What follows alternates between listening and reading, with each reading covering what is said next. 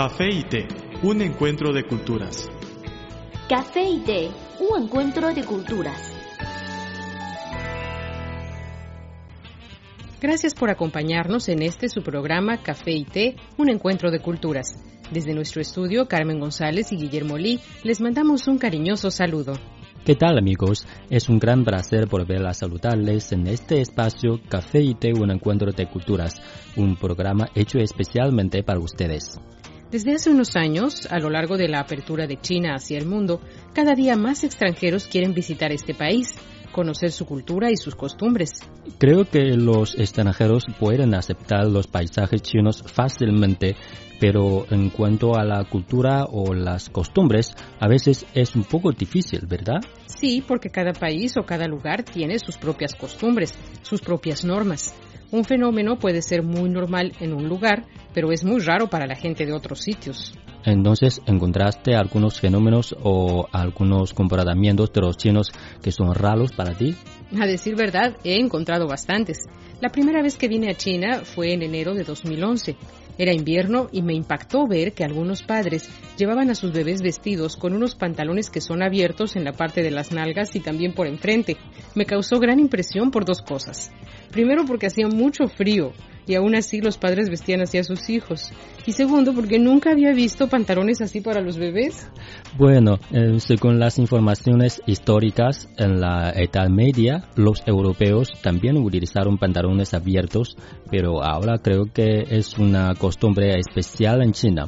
Los niños no son capaces de ir al baño por sí mismos, así que los padres tienen que ayudarles si llevan pantalones normales, no es conveniente para los padres porque llevan y quitan los pantalones y luego llevan de nuevo, quitan de nuevo. Les molesta mucho. Por eso los chinos hacen pantalones abiertos para los niños. Sí, luego de pasar más de un año en China me he dado cuenta de que estos pantaloncillos son muy cómodos para que los niños hagan sus necesidades y los usan todo el año, sin importar si hace frío o calor. Son cómodos sobre todo para los padres, como bien dices. Además, ahora son muy populares los pañales desechables, pero antes no. Los padres quieren que las nalgas del niño se mantengan secas y por eso usaban los pantalones abiertos. Por lo tanto, los pantalones abiertos son más convenientes. Dime, ¿cómo se llaman estos pantaloncillos en chino? Kaitanghu. Kaitanghu. Bueno, tienes razón en cuanto a la comodidad. A mí me causa un poco de aprensión vestir así a un bebé porque también es posible que contraigan alguna infección por tener las partes de sus genitales completamente expuestas. Sí, y creo que hay más cosas que los extranjeros no comprenden. Sí, vamos a escuchar qué nos dice Laura, qué ha sido de lo más raro para ella. Hola Laura, ¿cómo estás? Muy bien, Carmen. Gracias por contarnos tu experiencia aquí en Café y Té. Cuéntanos, cuando recién llegaste a China, ¿Cuál fue el comportamiento que te llamó más la atención de los chinos y que te pareció extraño, que no comprendías al principio? Bueno, lo que más me llamó la atención de los chinos fue la vitalidad que tienen, sobre todo las personas mayores. Porque, bueno, vengo, creo que casi todos nosotros estamos acostumbrados a que las personas mayores en nuestros países son bastante más eh, apagadas, ¿no? Sin embargo, aquí me encontré con gente mayor extremadamente activa. Por ejemplo, te cuento que yo a mis 30 años decidí aprender a patinar. Entonces me compré unos rollers y me fui a una pista de patinaje. Y realmente yo iba con la mentalidad uruguaya de que, bueno, a los 30 años patinar, ¿no? Este, en Uruguay realmente me daría vergüenza porque todos son muy jóvenes los que patinan o niños. Sin embargo, me llevé la sorpresa de que aquí en Beijing las personas muy mayores patinan. Y en esa pista de patinaje yo era la persona más joven. O sea, la gente saltaba hasta los, o sea, a los 60 años empiezan a patinar. Estuve hablando con ellos y me contaban que sí, que ellos después de jubilarse deciden hacer cosas que no han tenido tiempo antes, ¿no? Entonces, por ejemplo, a estas personas se les ocurrió aprender a patinar en rollers a los 60 años. ¡Qué maravilla! y se podía ver gente de 80 años patinando de una forma increíble. ¡Wow! Sí, eh, patinaban para atrás, hacen piruetas, es algo increíble que realmente me sorprendió muchísimo porque lo último que yo imaginaba eh, encontrarme en una pista de patinaje era gente de 80 años patinando al nivel casi de competición, ¿no? De verdad, qué impresionante. A mí me tocó verlos también, pero patinar sobre hielo. Cuando ah. los lagos, del área de los lagos de sí, está congelada eh, me tocó ver a muchos, eh, muchas personas, muchos ancianos, muchas personas de la tercera edad eh, patinando sobre hielo perfectamente, ¿no? Que también eso dentro queda un, entre queda un poco de pena y entre que te anima porque dices bueno nunca es tarde realmente claro. que me parece bárbaro porque uno piensa a veces en la gente mayor de no sé de otros países de mi país por ejemplo que que claro uno se los imagina que bueno sí salen pero hacen cosas o sea no, no, no se animan a dar ese paso de decir bueno tengo 70 años y que quiero aprender a patinar, aprendo a patinar, ¿no? En nuestros países, sin embargo, si una persona de esta edad se le ocurre aprender a patinar, decimos, no, no lo hagas, te vas a quebrar la cadera, estás loco, ¿no? Sin embargo, aquí no, tiene una vitalidad increíble. Y esto del patinaje, bueno, es un ejemplo, pero hay muchísimos. Uno es nomás ir a un parque de Beijing y te encuentras con montones de actividades este, que están realizando la gente mayor, como bailar, por ejemplo. Tan solo los que bailan, ¿verdad? Eso es, muy común de la primavera, el verano y todavía en el otoño. Creo que es en invierno, ¿verdad? Siempre, todo el año, todos los días del año.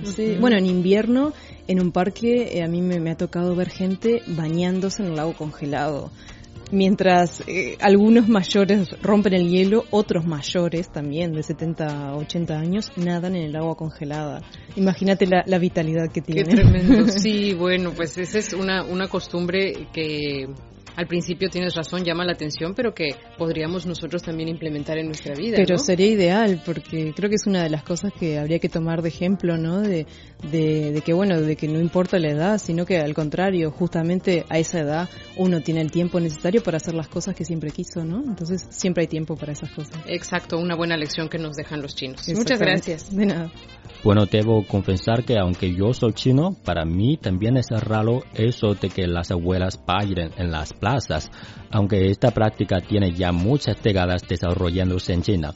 Incluso se suscitó un debate sobre esto, porque cuando bailan las abuelas utilizan la música a un volumen muy alto y molesta a las personas que viven cerca de la plaza.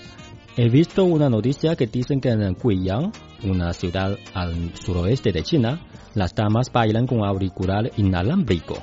Así resuelven el problema del ruido, pero creo que cuando vemos a un grupo de damas que bailan silenciosamente, es más raro, ¿no crees? Estoy segura de que sí. Bailan con una música que solo ellas pueden escuchar, además de que tienen que sincronizarse para encender los aparatos y estar seguras de que todas llevan la música al mismo tiempo. Pero te voy a decir, a mí esa costumbre de las abuelas de bailar en las plazas me parece muy linda. Los dejamos por un ratito, pero no se vayan. Continuaremos charlando sobre este tema. El café es una de las bebidas más populares de Occidente. El té es la bebida tradicional de Asia. En la actualidad, podemos degustar en un mismo lugar de sus distintivos sabores.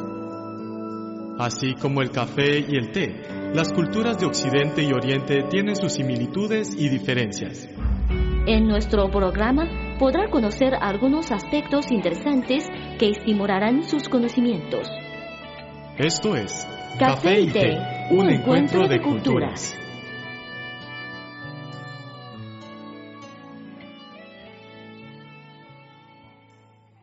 Hola otra vez.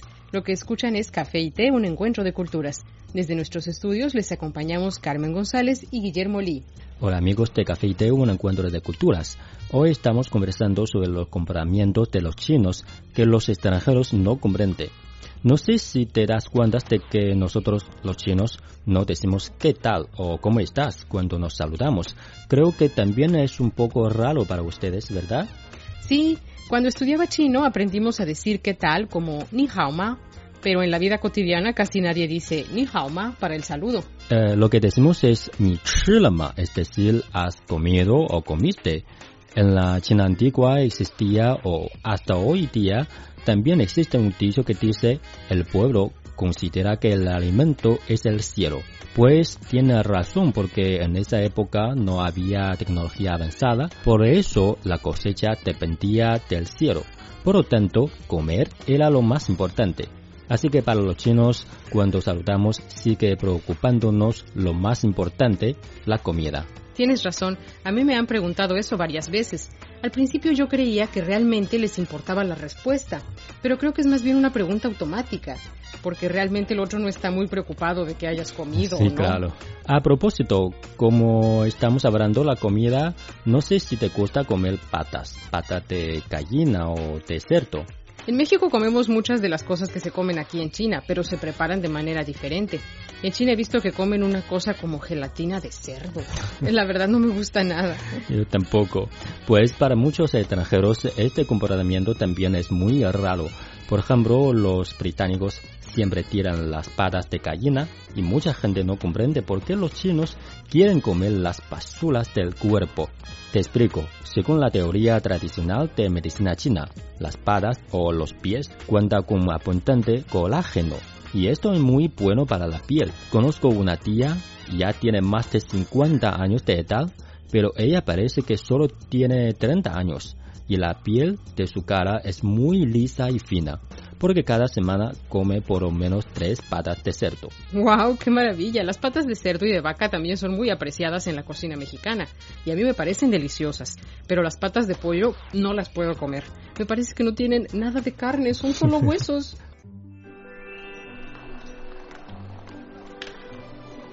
Había una vez una taza de café que rondaba sola por la barra de un restaurante. Pero un día apareció una taza de té y ambos se hicieron amigos.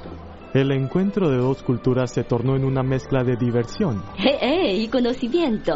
Esto es Café y Té, un encuentro de culturas.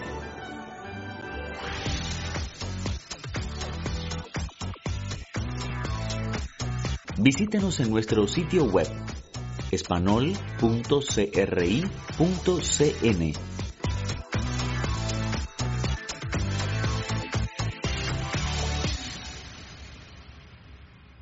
Nos gustaría recordarles que cualquier contenido que deseen compartir o recomendarnos pueden enviárnoslo por email o por correo. Y también en nuestras redes sociales. En Facebook nos encuentran como Radio Internacional de China y en Twitter síganos como arroba CRI Espanol. Con muchísimo gusto recibiremos sus sugerencias y comentarios.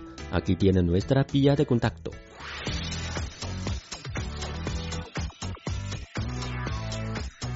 Nuestro correo electrónico es spa.cri.com.cn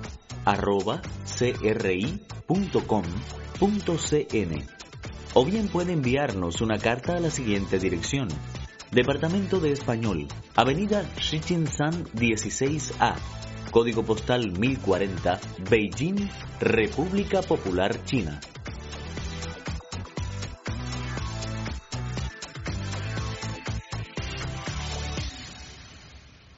Escriban siempre. Y no olviden de poner para café y té en el sujeto de su email o en el sobre de su carta. Tenemos una cita el próximo programa de Café y Té, un encuentro de culturas, un espacio hecho especialmente para ustedes. Hasta luego. Chao.